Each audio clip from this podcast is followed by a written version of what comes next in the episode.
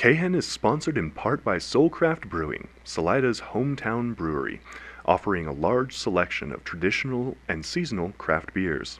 Their spacious patio features cozy fire pit tables for outdoor warmth on chilly days. Fresh food is served daily at the Soul Shack food truck, featuring snacks like wings and pretzels, and full meals like sandwiches, burgers, and a delicious brunch on Sunday. Soulcraft is open daily for happy hour, lunch, and dinner. KHEN is supported in part by Hilltop Broadband.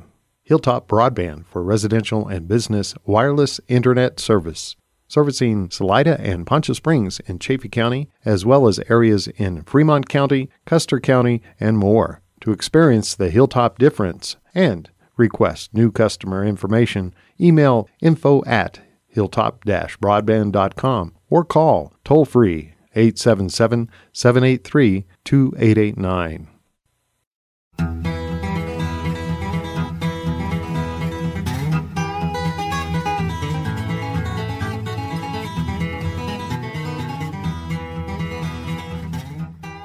Welcome, friends, to another edition of On the Rails with me, your host, Forrest Whitman.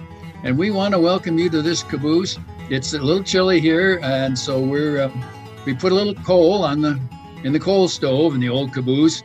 Uh, I've washed the windows up in the up in the cupola so that our, our guests can sit up in the sit up in the angel's seat as we roll along and uh, tell some stories and talk about life on the rails and um, hopefully encourage you all to to take a train trip sometime soon. And so we want to welcome as our special guest Andrew Cox. Now, Andrew claims to have ridden almost as many almost as many miles as uh, E.M. Frimbo. Uh, I don't know if that's true or not. But let's get let's get to Andrew.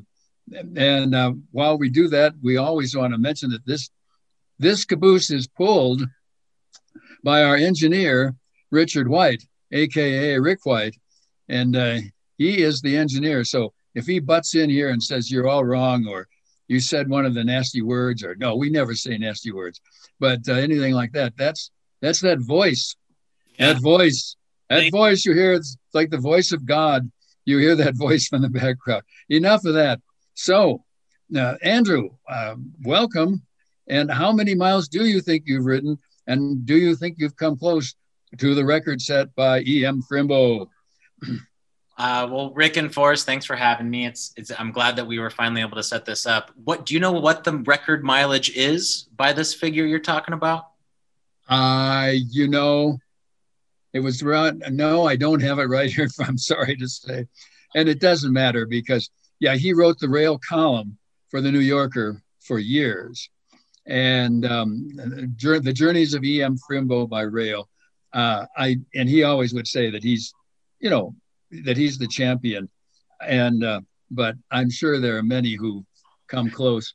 You you do you have any idea how many miles you've uh, ridden? Or? Um, well, I, let's see. I'm thinking most of the Amtrak long distance routes from the West Coast to Chicago, I think they're around 1,800 miles each or so, somewhere around there. Sounds right, yes. And besides the Southwest Chief, I have done the Coast Starlight, the California Zephyr, and the Empire Builder more times than I can count. um, wow, mostly, that's wonderful. Yeah, mostly most of my time has been spent on the California Zephyr and Coast Starlight. I've probably done the Zephyr route round trip maybe 12 to 15 times. Wow.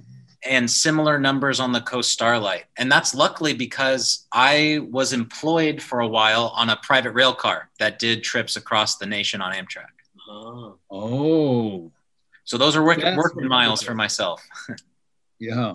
Oh, that's wonderful. And Andrew, why don't you tell us a little bit more about that private rail car?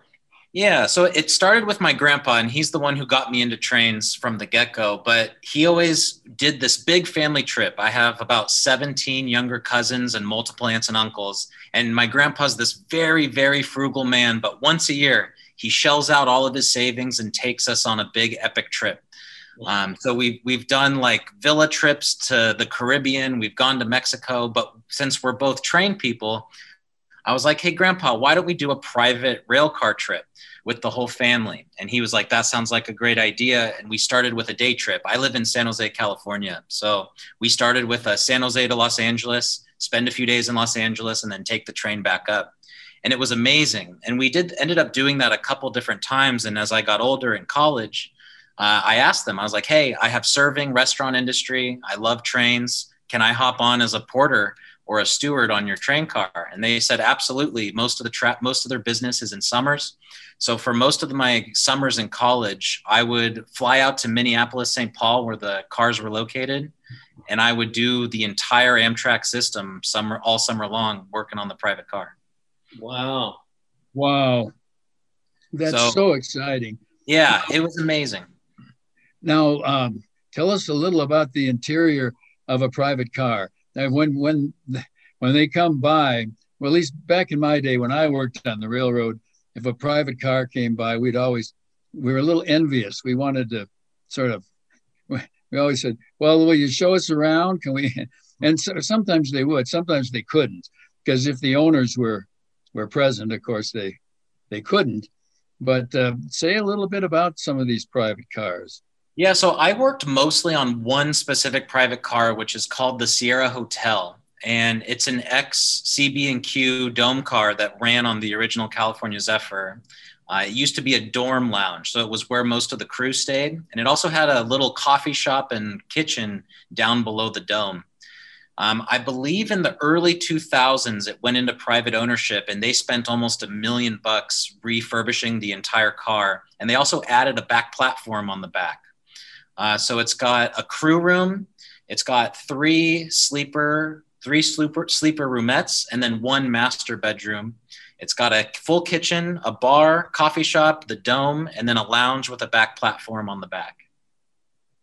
Wow. Amazing. Doesn't that sound like fun for us? That's just amazing.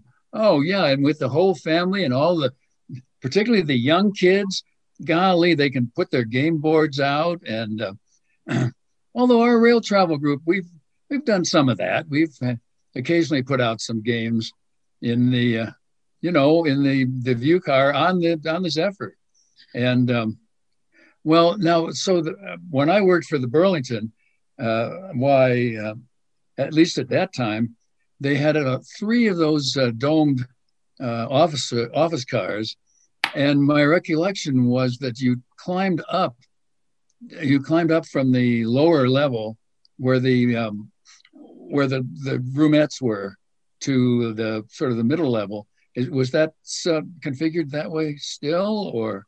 Yeah, that sounds right. So if you're going from the front of the car back, it's all of your bedrooms. And then there was like a crew closet and such. And that was where the staircase up to the dome was and then you if you were continuing to the back of the car you would do two steps down to the to the kitchen and coffee shop and then you would do your steps back up into the lounge in the back which at when the car was in its original shape that lounge was all roomettes wow. Way fun. Well yeah. we certainly have some my wife and i have some happy happy memories about that particular car.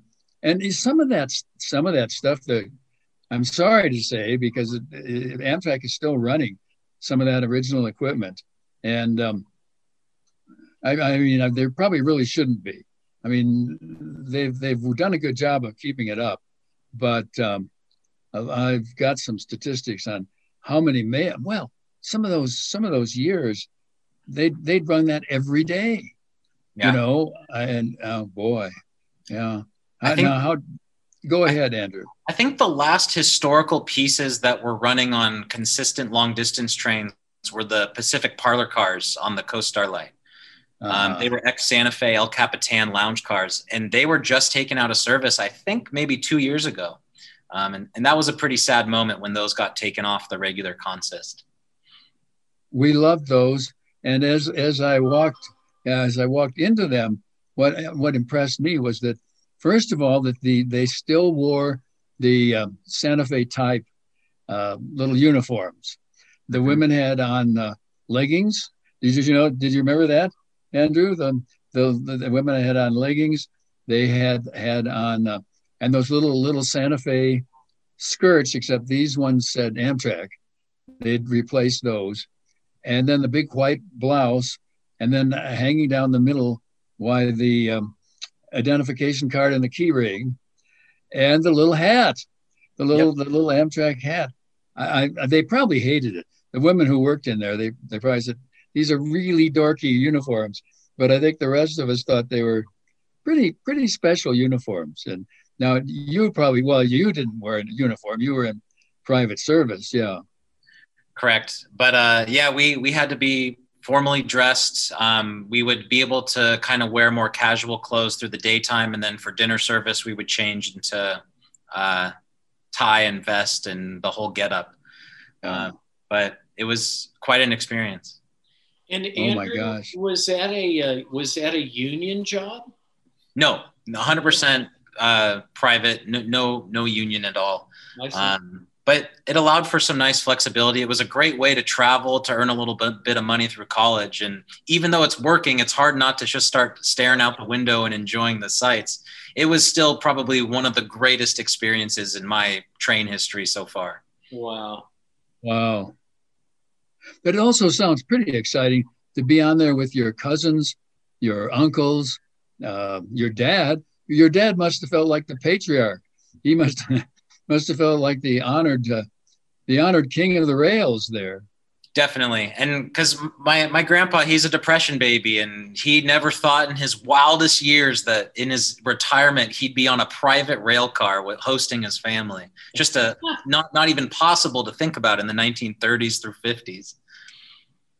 Boy, and of course, in in those years, the, the um, federal government, as a matter of fact, took a lot of interest in oh long distance passenger and a lot of interest in in um, streetcars, electric streetcars, things like that. So so as to keep the cost of getting on uh, a streetcar to uh, like you know 25 cents, so that for a quarter you could get on the streetcar and you could ride from well out here in our part of Colorado, you could ride from Denver down to Pueblo, could ride from Pueblo all the way out to La Junta, and from and then up north all the way to Cheyenne. You could do that for a quarter on the the streetcars, but and that's because the federal government was, you know, putting some money into it. Not as much now. Here's my gripe. Stand by for the usual gripe. Close your ears there, Mr. White. but but you know, compared to the amount of money we put into airports and airplanes and airlines and um, we we could have a wonderful rail system, really, really as nice as it was in those days. Uh, not maybe for a quarter a ride, but you know, any, anyway, enough of my harangue on this point. But uh, what do you think about my harangue, Andrew? You don't have to. You don't have to like it. You can disagree. You know, we're we're it's just it's we're back in the caboose. We can say whatever we want. But uh, I I think I was really worried about the the existence of long distance rail specifically in the United States, especially COVID, really, really hurt the industry. But it seems like with our current uh, administration, they just celebrated the 50th anniversary of Amtrak. And it seems like they're committed to dumping quite a bit of money into preserving long distance trains and also increasing kind of what you're talking about more localized rail tra- traffic or rail travel um, and kind of beefing up uh, short distance commuter Amtrak train infrastructure, which makes me feel hopeful about moving forward. Well, they don't call him Amtrak Joe for nothing. Exactly. We talk about E.M. Frimbo writing a lot. I mean, Joe Biden, sometimes he, he wrote five times a, a week.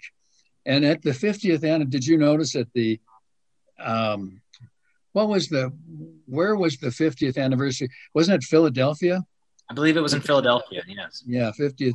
And one of the speakers was the uh, gentleman who had been the the conductor for years on that train with the same train that uh, Biden rode, and the two of them had long, long talks about uh, the future of America and what should be done, and uh, that that's that's kind of neat too.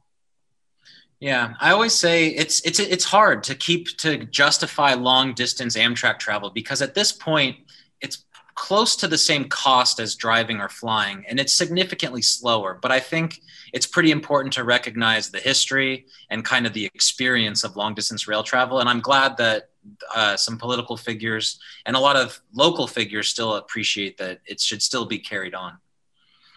Yeah. And you can argue the time too, uh, how much time it does really take.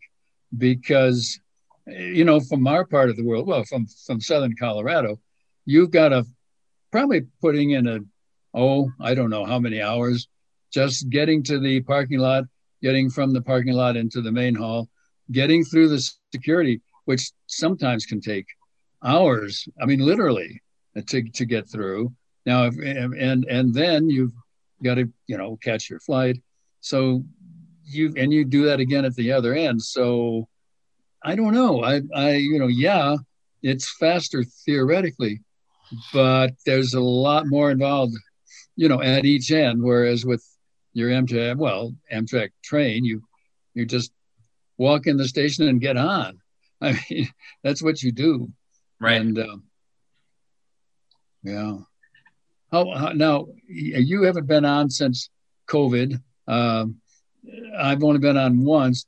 Um, our engineer, however, has been on since COVID, and um, if we can get him out from get him out from his engine up there, get him back to the caboose. If we what what if we put some bacon and eggs on the old coal stove back here? Got start frying up some bacon, and you think we could lure him back here to talk to us a little yeah. bit there? I, was lucky to uh, take the train, Forrest and Andrew, from uh, La Junta, which is kind of our nearest train hub, La Junta, Colorado to uh, Las Vegas, New Mexico. It was very reasonable. I would comment to, I find Amtrak's coach fares to be very reasonable in comparison to airline travel, eh, but I do find the uh, overnight um, Pullman accommodations to be to be high. Um, you know, it's it's a luxury thing, and um, I I don't know. Forrest, he has a lot more money than I have. He's been on those sleeper cars. Oh yeah. Oh sure. Yeah. yeah. Not to mention the bunks back here in the caboose are they're pretty commodious. Yeah. Mm-hmm. Well, now you've also gone the other way. You've gone to uh, St. Louis. Yeah, I've gone now, to. Um, now, did you keep your mask on uh, you're supposed to keep your mask on, I gather, pretty until you well, get. You stay pretty well covered up, but there's a little bit of uh, room in there when you're on your own seat, um, and you know you're not moving around the car. You can let that mask down, but moving around the car, they they want you masked up and no. I, I don't know if that's changed or not. Um, they might have uh, tightened down on that a little bit. Yeah, my, my grandpa and I are trying to do a. We really want to go visit his family out in Kansas City, and we want to. The only trip we haven't done is the Southwest Chief. Um, so we want to go down to Los Angeles, take the train from Los Angeles to Kansas City, and I'm trying to do some research to figure out when are they going to lift the mask mandate, and I haven't been able to find any information on if that's going to happen anytime soon or not.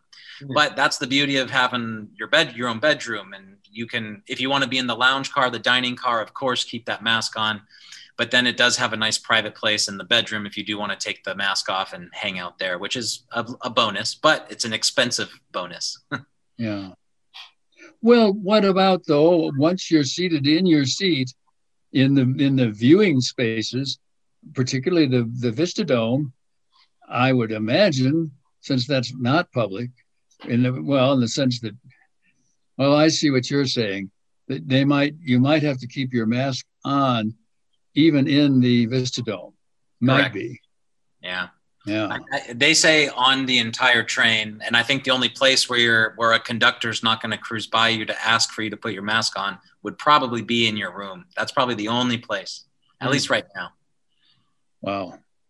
So how are you going to eat your how are you going to eat your hot dog in the, in the Vista Dome? I mean, surely they make some allowance for that. Right. There's that's like the airline rule right now, right? You must keep your mask on unless you're in the process of eating or drinking, and then the the realm in which they decide how long it takes to eat or drink that's up to each individual person, I guess. I'm a slow eater. a so, very slow eater. yeah. So, uh, huh. Well, that's yeah, and now their ridership is definitely down. I, uh, Trains Magazine was going to do a little number on that. I don't know that they that they did, but uh, pretty dire number, boy, way down some of those trains.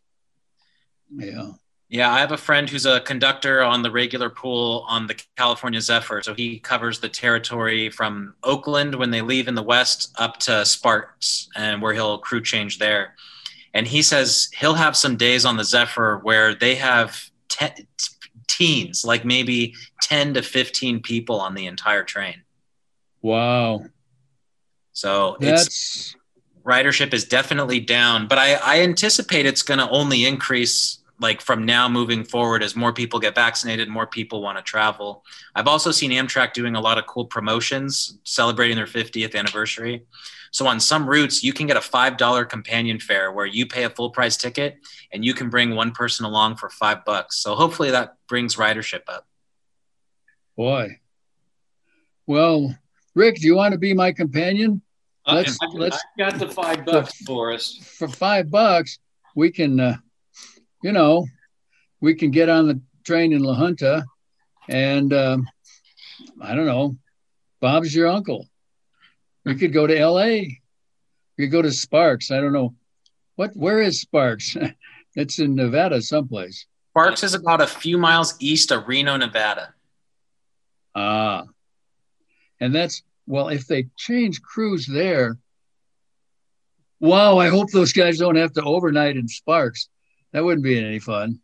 It's I've heard it's no fun, but there's a massive Golden Nugget hotel that overlooks the tracks. So it's definitely a destination where as a rail fan for myself, ride the train out to Sparks, hop off in Sparks, spend the night in a cheap hotel with trackside views. It's perfect. Yeah. Oh, it, and why don't you uh, kind of speak to that a little bit, Andrew? I know that you've uh, done quite a bit of photography of trains, and why don't you uh, speak to that as we uh, kind of close out this half of the show? Yeah, so uh, I, I started off with modeling trains with my grandpa. He's the influence over my passion for railroads and we did our first trip to the Tehachapi Loop in 1999. And he handed me a film camera, just a cheap point and shoot film camera, and said, Here you go. He didn't teach me how to use it, he didn't teach me any rules about photography. And I'm glad I have those pictures, but they are terrible photos. And I just over time, I got obsessed with the idea of documenting railroads and taking pictures and just kind of got better and better and better. I dabbled in video when digit when HD video was coming out in the mid 2000s. And then just in the last few years, I've really elevated chasing trains. So I'm probably out on the road photographing mainline freight trains probably two or three times a month. So my wife is not too happy about it, but I'm loving it.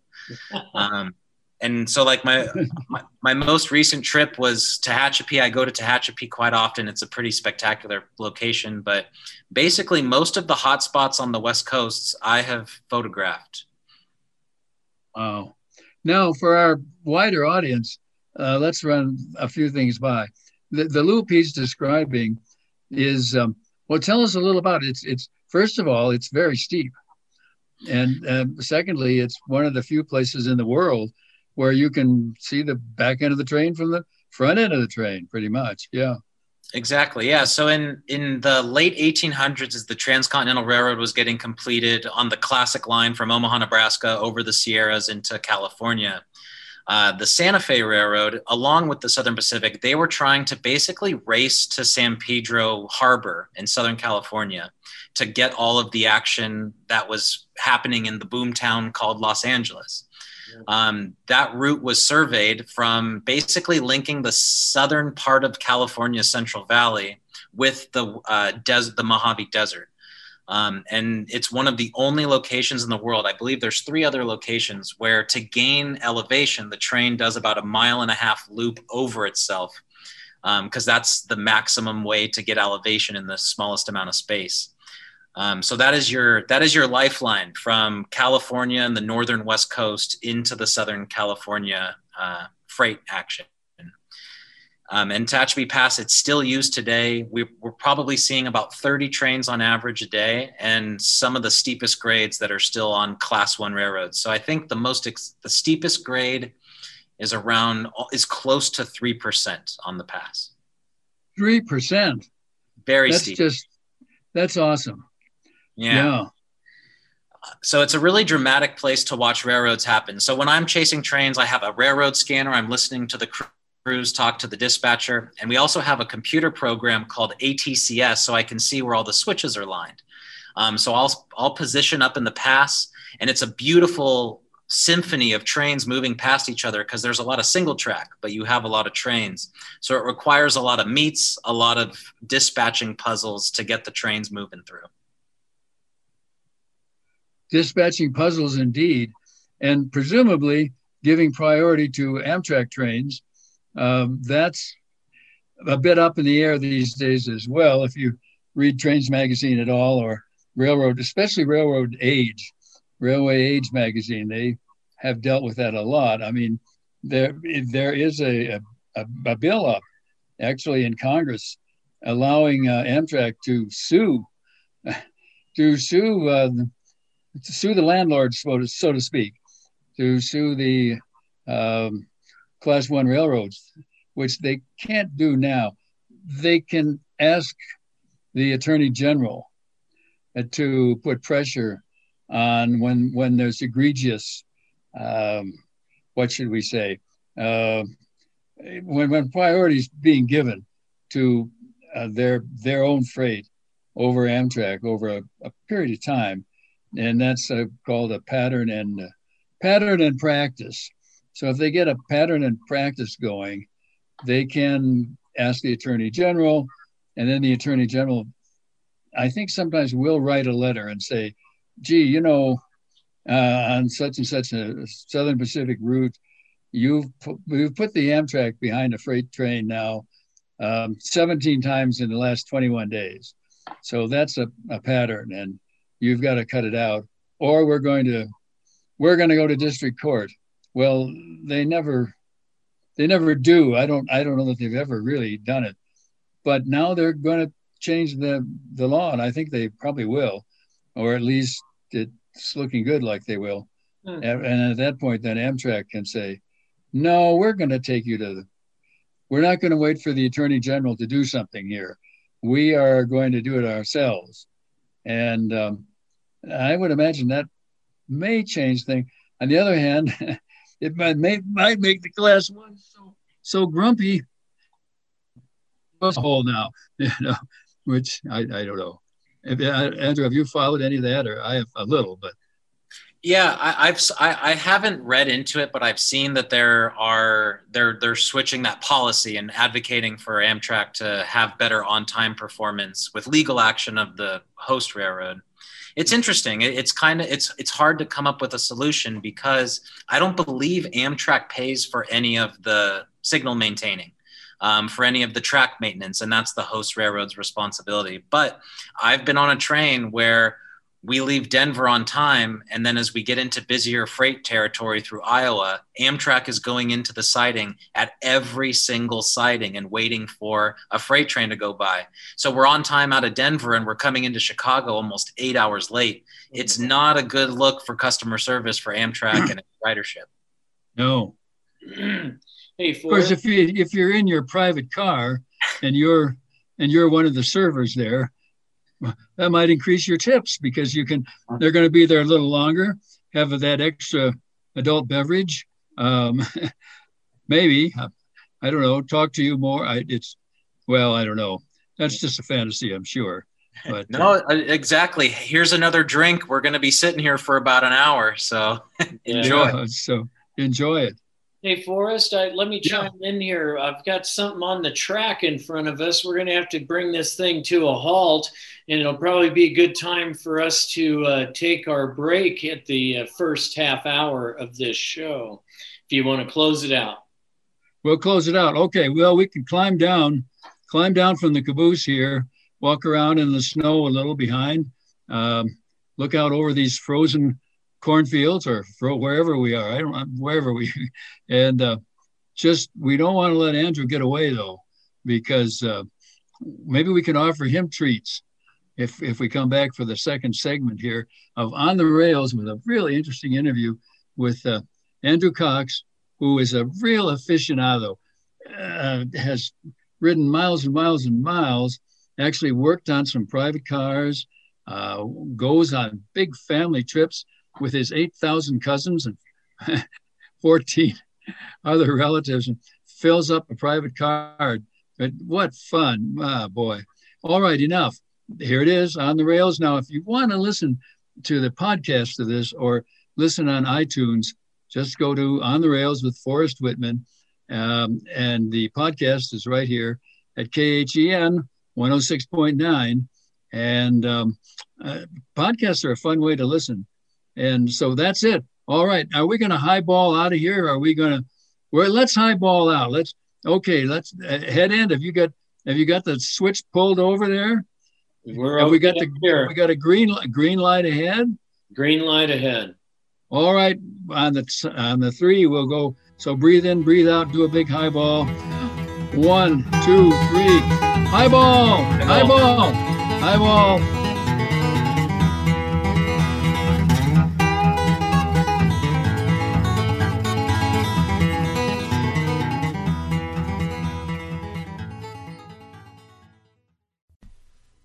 KHEN is supported in part by Little Red Hen Bakery, located at 302 G Street in downtown Salida.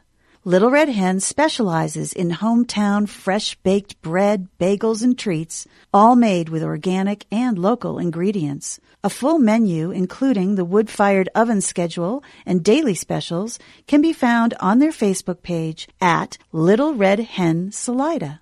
KHEN and Little Red Hen just two hometown chickens working to keep Salida, Salida.